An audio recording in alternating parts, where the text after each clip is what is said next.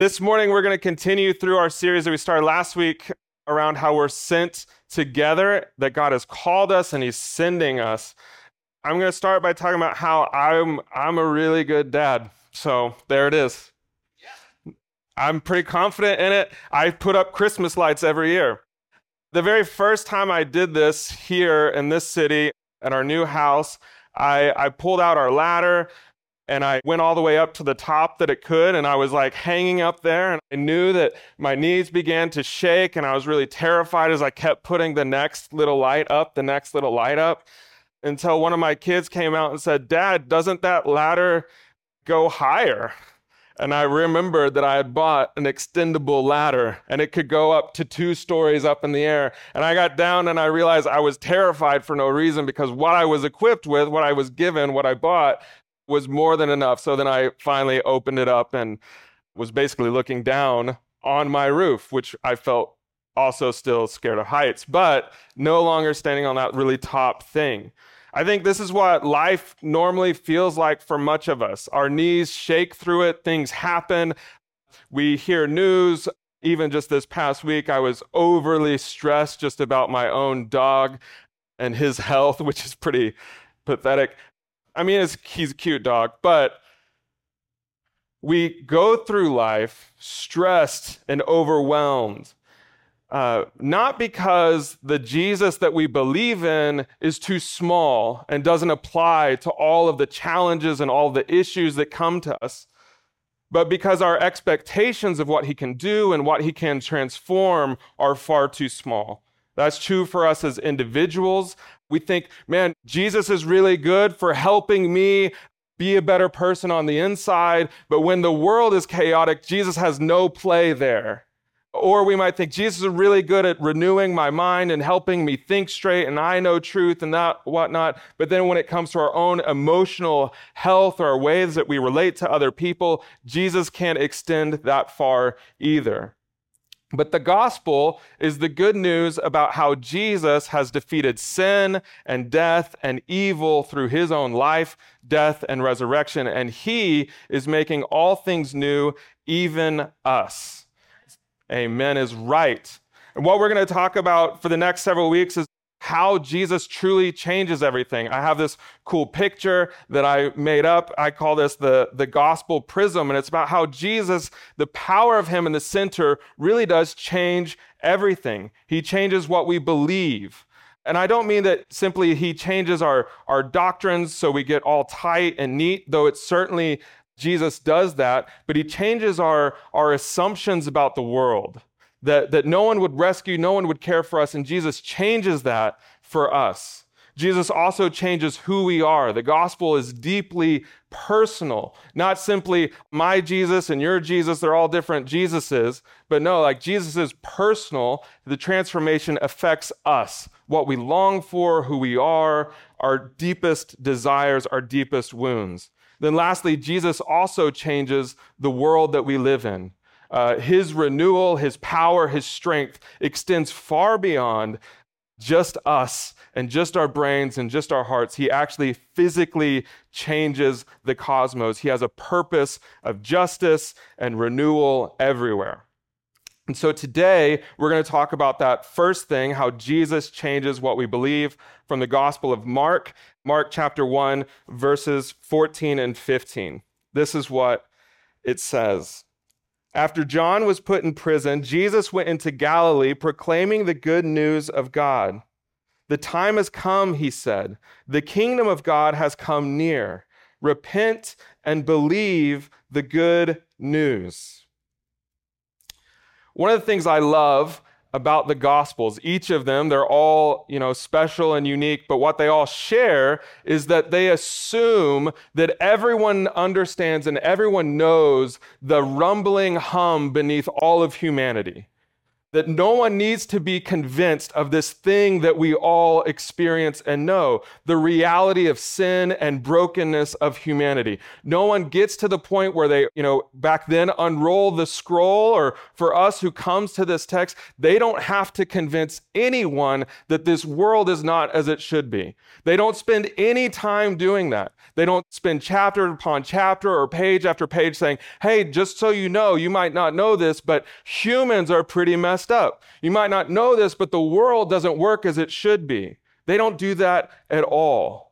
G.K. Chesterton famously says this doctrine, this doctrine of sin and brokenness, does not have to be debated. We all know it. We just go outside and interact with it at any moment. Uh, it's one of the beauties about meeting here. We just have to walk outside and we can say, man, overflowing dumpsters is not the way the world should be, right? Amen.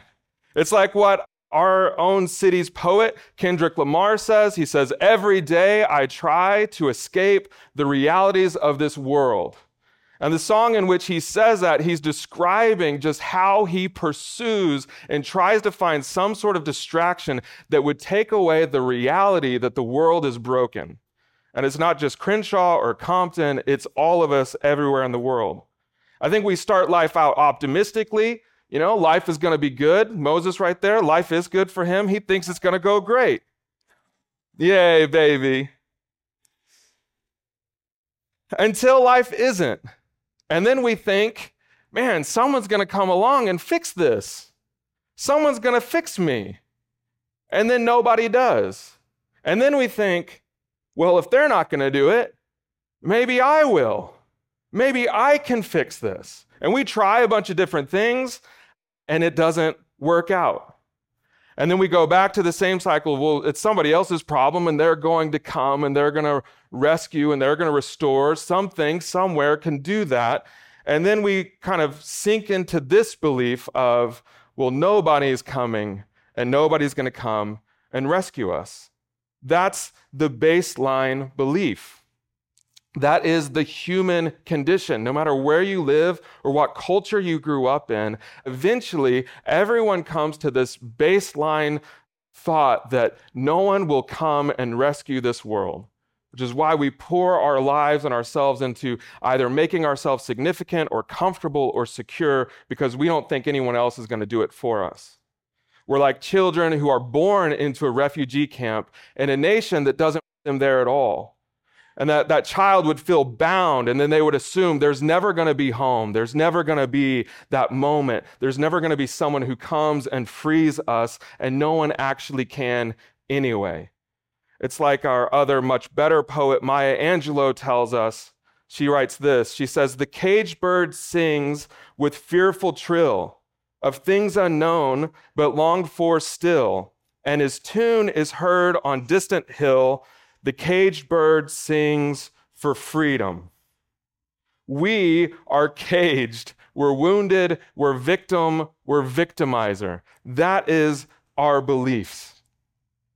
The, the story of Jesus' neighborhood, this Galilee area, was very similar. They had they felt like they had a pretty special story. I think they did too. Their story is that the whole world was created as a garden of thriving and beauty and God walked with them and talked with them and they had everything that they needed. These first humans felt complete comfort and bliss and joy as they did the work that they were supposed to do, as they did it all in this perfect relationship with each other and with God.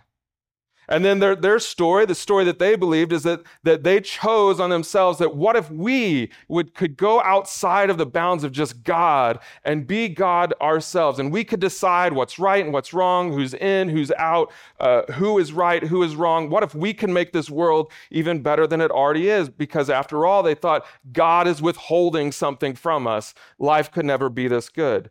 And that started the history of Jesus' neighborhood in which they believed that God had chosen a few people, a family that would bless the entire world. Abraham and Sarah, this great couple, through them and through their children's children's children, the whole world would experience blessing. And that word blessing is really the idea of the world being made right and new again.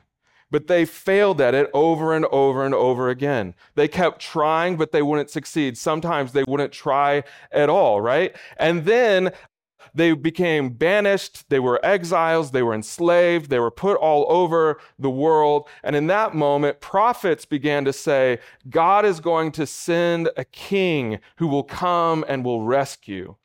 God is going to send a servant and a savior, and he's going to come and he's going to deal with everything that we've messed up, everything that we long for, and then he's going to make the world new.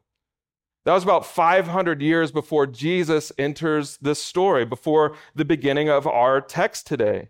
And by the time Jesus arrived, there had been many supposed rescuing kings who did none of that. And so Jesus' time, as, he, as these words are written, the same hum is true for them that's true for us. No one is going to come, no one is going to rescue. The reason I say all that is because we miss these four words as just the bedrock foundation of all good news ever. These four words are Jesus came into Galilee. That feels like filler words. I know. You might think those four words are not special words. They're not like Jesus loves the world so much. They're not like there's better four words, right? No, this is powerfully important. Because what it means is that never again can anyone live underneath the assumption that no one is coming. Jesus' name itself, my kids and I, we had this really long, complicated conversation where they asked if they could stop over and over again. Like, can we talk about something else? But I, we talked for a long time about just the meaning of this name, Jesus. That his name means the Lord saves many sinners. His name means that. And so this, these four words means that the Lord will save has arrived and come in in flesh and blood to a place, to a physical place, into this world. There's no child anywhere who has to believe no one will come and rescue me from this pit. No old person ever has to lie there in agony as they look on death and say, No one ever came for me. No person struggling with their careers or what they're going to do within the industry or if they can financially sustain themselves in the city ever has to wonder if anyone will come and rescue them. That's what those four words mean. And that Jesus didn't just come and say, Hey, I'm here. Let me do some magic tricks for you. He came proclaiming good news. Good news about God. Not good news about me and you. Not good news about uh, elections or good news about wars that have been won. Not good news about a sale that's happening that we could all get in on. He comes talking about good news about God. Good news that that for us in our existence, and a lot of us have these functional beliefs where it's like, yeah, God's good, He's up there somewhere. But what he's saying is, I have good news about the very character and the very nature, the very motivation of God. So when we talk about the gospel, which we do a lot here, what we're talking about is a, is a message and a declaration and a truth about the reality of the creator of the world. And this is what Jesus says that it is he says, The time has come. Or in other translations, the time is fulfilled. Or if you want to get really dorky, like in the Greek, it's like, the time is complete.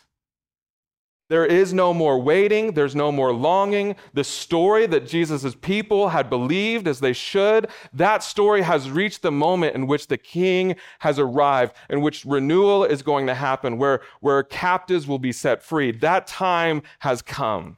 The time of evil and darkness and sin, that time is over. The new time is here, and that new time is about restoration and love and grace and mercy filling all things. The time is fulfilled. And then he says, the kingdom of God has come near, or the kingdom of God has reached out its hand to you.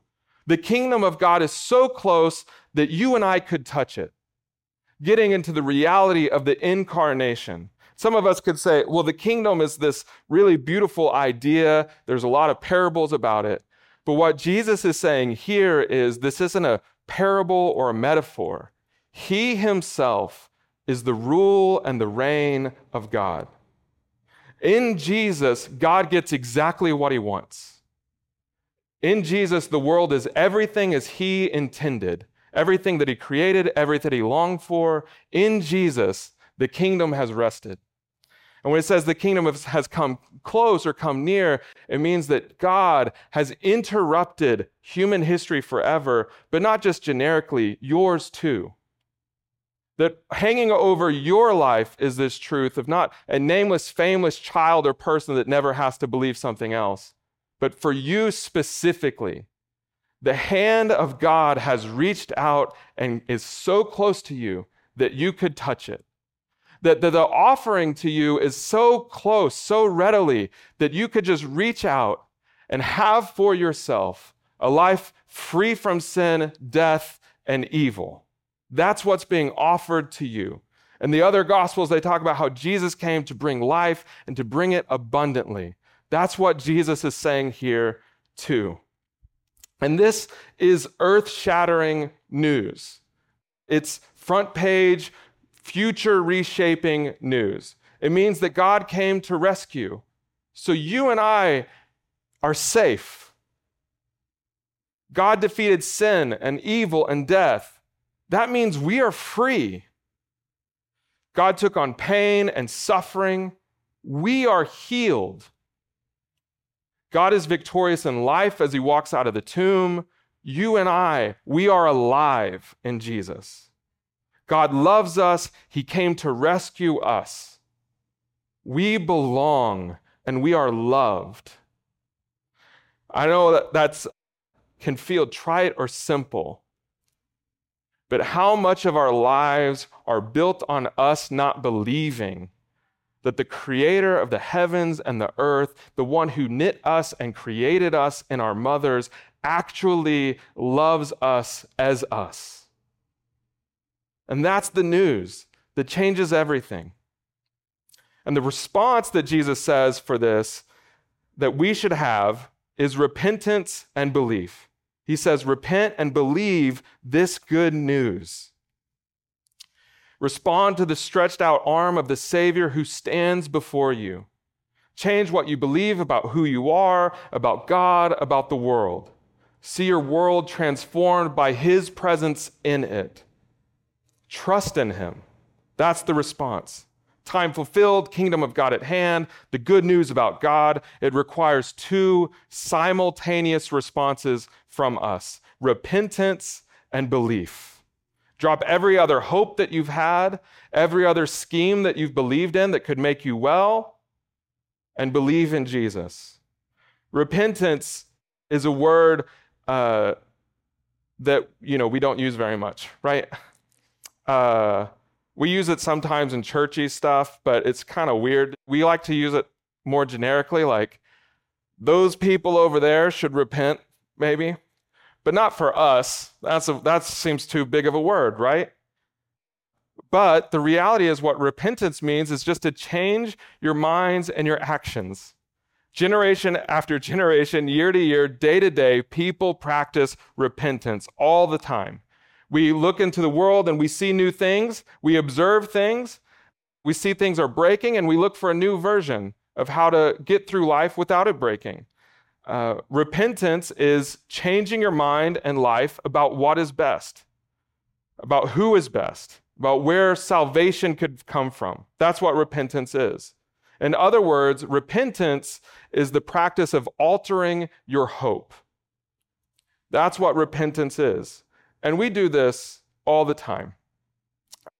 You know, Dr. Fauci says, hey, we don't need to wear masks. And we say, okay, cool. I'm not going to wear a mask. And then he says, actually, you need to wear a mask. And we all bought masks. I mean, Kristen made us some really awesome ones. And we all like became experts in how to make a mask. Why? Because we repented. We changed our mind and our hopes and our longings about how we could be safe. And then they said for a little second, hey, you don't have to wear a mask anymore. We took it off. I remember walking through a grocery store and it's like, yeah, it's freedom. Let freedom ring. These people are saying we don't have to wear masks anymore. This is so cool. And then they said, we, we practiced repentance when we took them off. We're like, I'm changing my mind about what makes me safe. And then they said, actually, you need to put your mask on again. And look at all of us. We've repented. We've said, okay, that's what repentance is. You're in a relationship and you're dating and you're longing to like, and this, you think that this guy or this girl is awesome until you see a few things in which they're clearly not awesome and you dump that person. That's repentance. You thought, I could, you know, I could love this person. And then all of a sudden you're like, no, I can't. You changed your life. Or you put a bunch of money and you take on a lot of debt and you go to school for a career that you think is going to bring fulfillment. You do all the networking required. You begin to go up in your career and then you look around and you say, I actually do not find this fulfilling or good at all. This isn't healthy for me. This isn't good for me. And you change careers. Why did you do that? Repentance. Period. That's it. And while all these moments of repentance fill our lives, what Jesus is describing is uniquely comprehensive. He doesn't offer a change of our nutrition and our habits. He's, he's offering a comprehensive, complete, holistic change of what we hope for.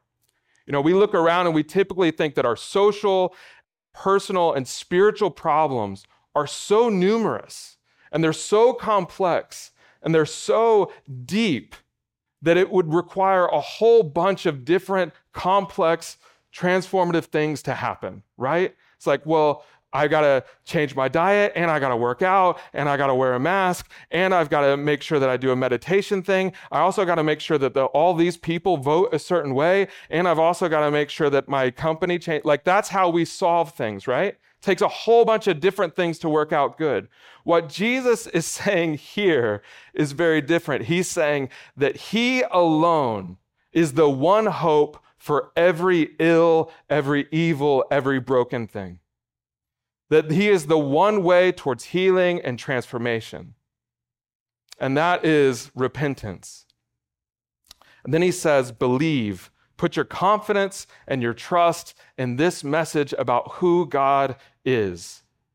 And I wonder how much uh, we believe in the reality of Jesus. I, how, I wonder how much trust we put in the power of Him to make all things new. Not the idea of Jesus. The idea of Jesus is common, it's everywhere. We all we all agree with it. The other day, Nora and I watched a soccer game in which a guy's name was Jesus. It's like we all know Jesus exists. And I'm not talking about the philosophy of Jesus. I think a lot of us love the philosophy and the teaching and the mentality of Jesus. I mean, even, you know, you can basically go through the winners of the Nobel Peace Prize and trace all of the things that they did to the teachings of Jesus. Could call it simply the prize of those people who did what Jesus did.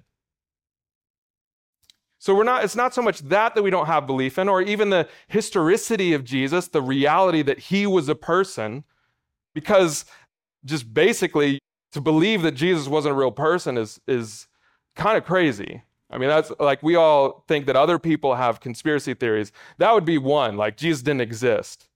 We all, we're down with Jesus' belief that he existed.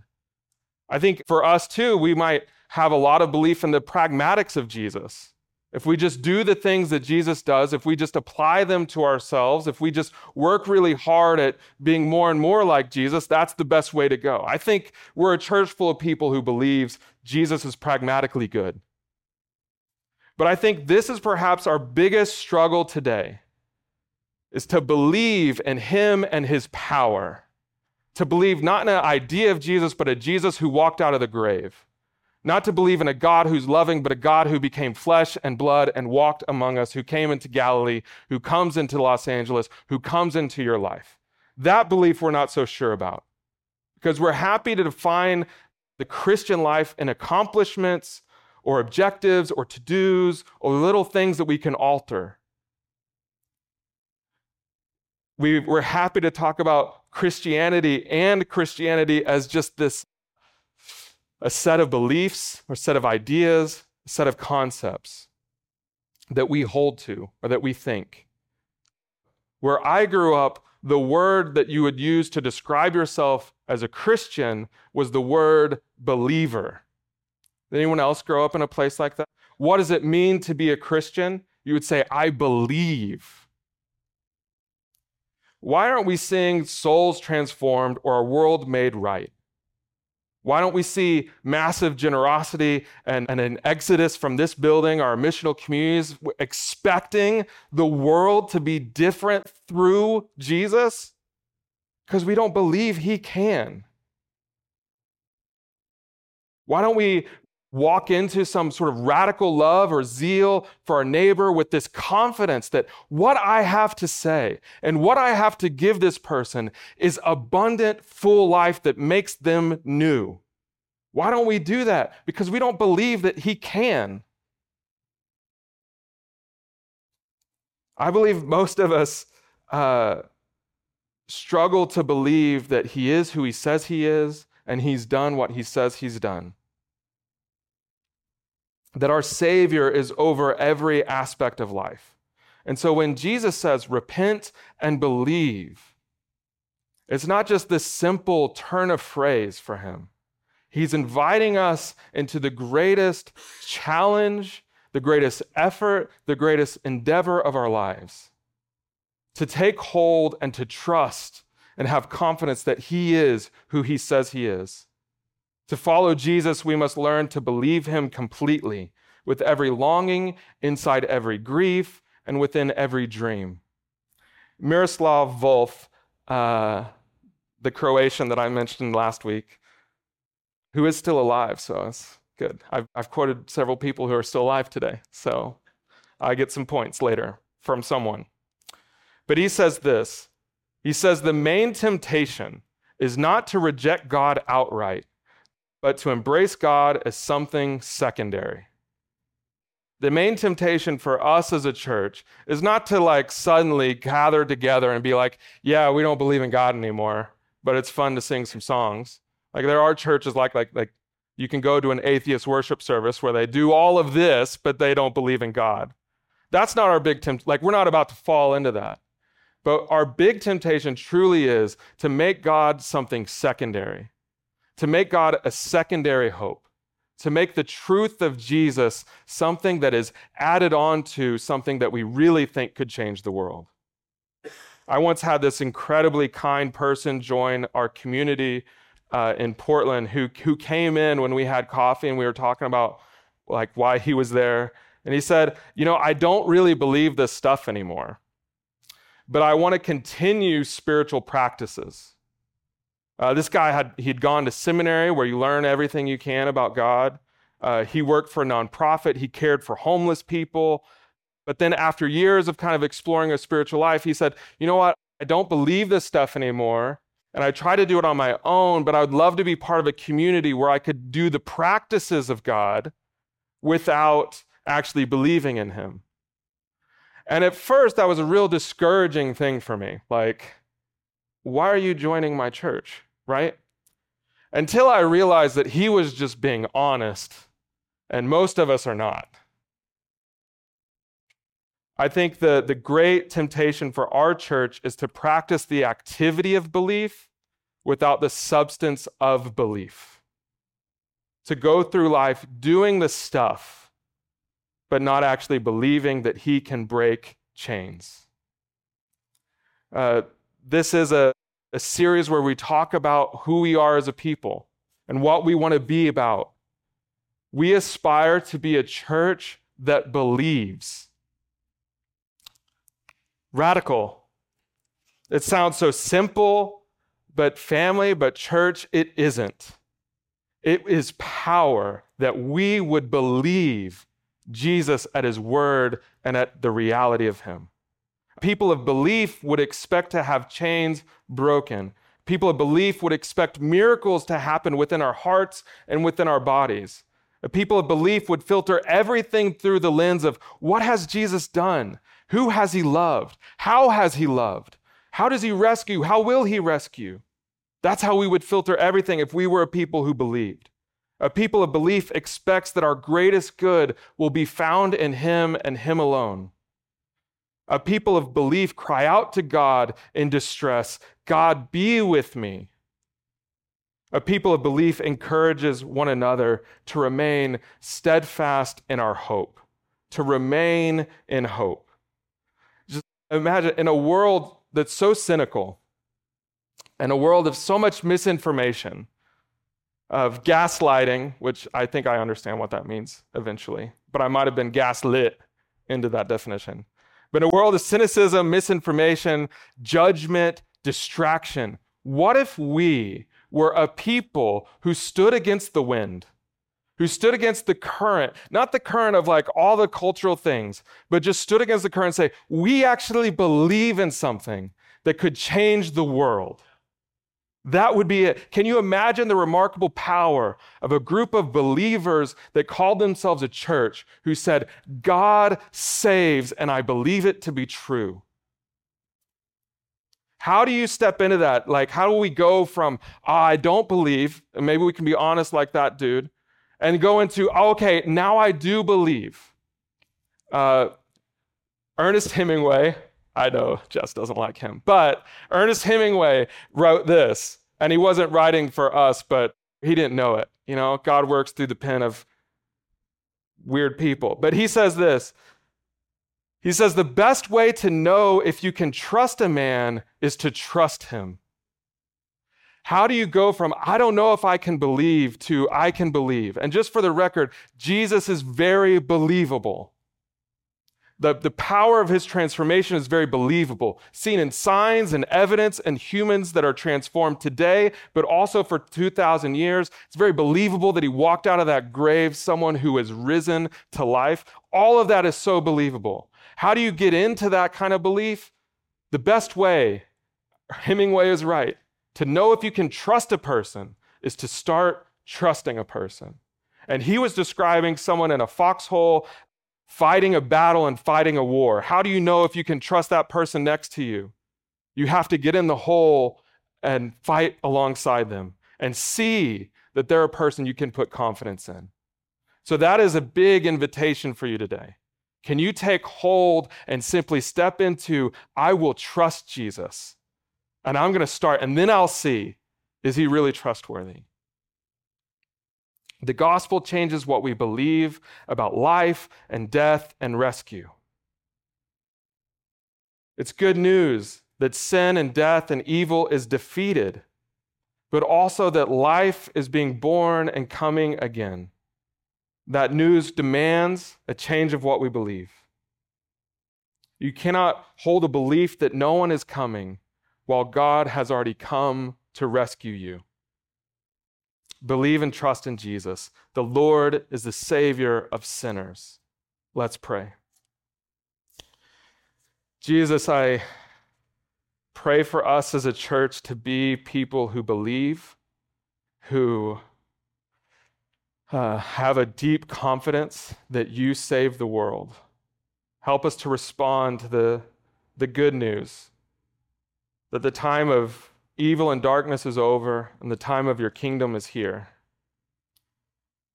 Help us take hold of that today, even as we respond now. Thank you, Jesus. Amen.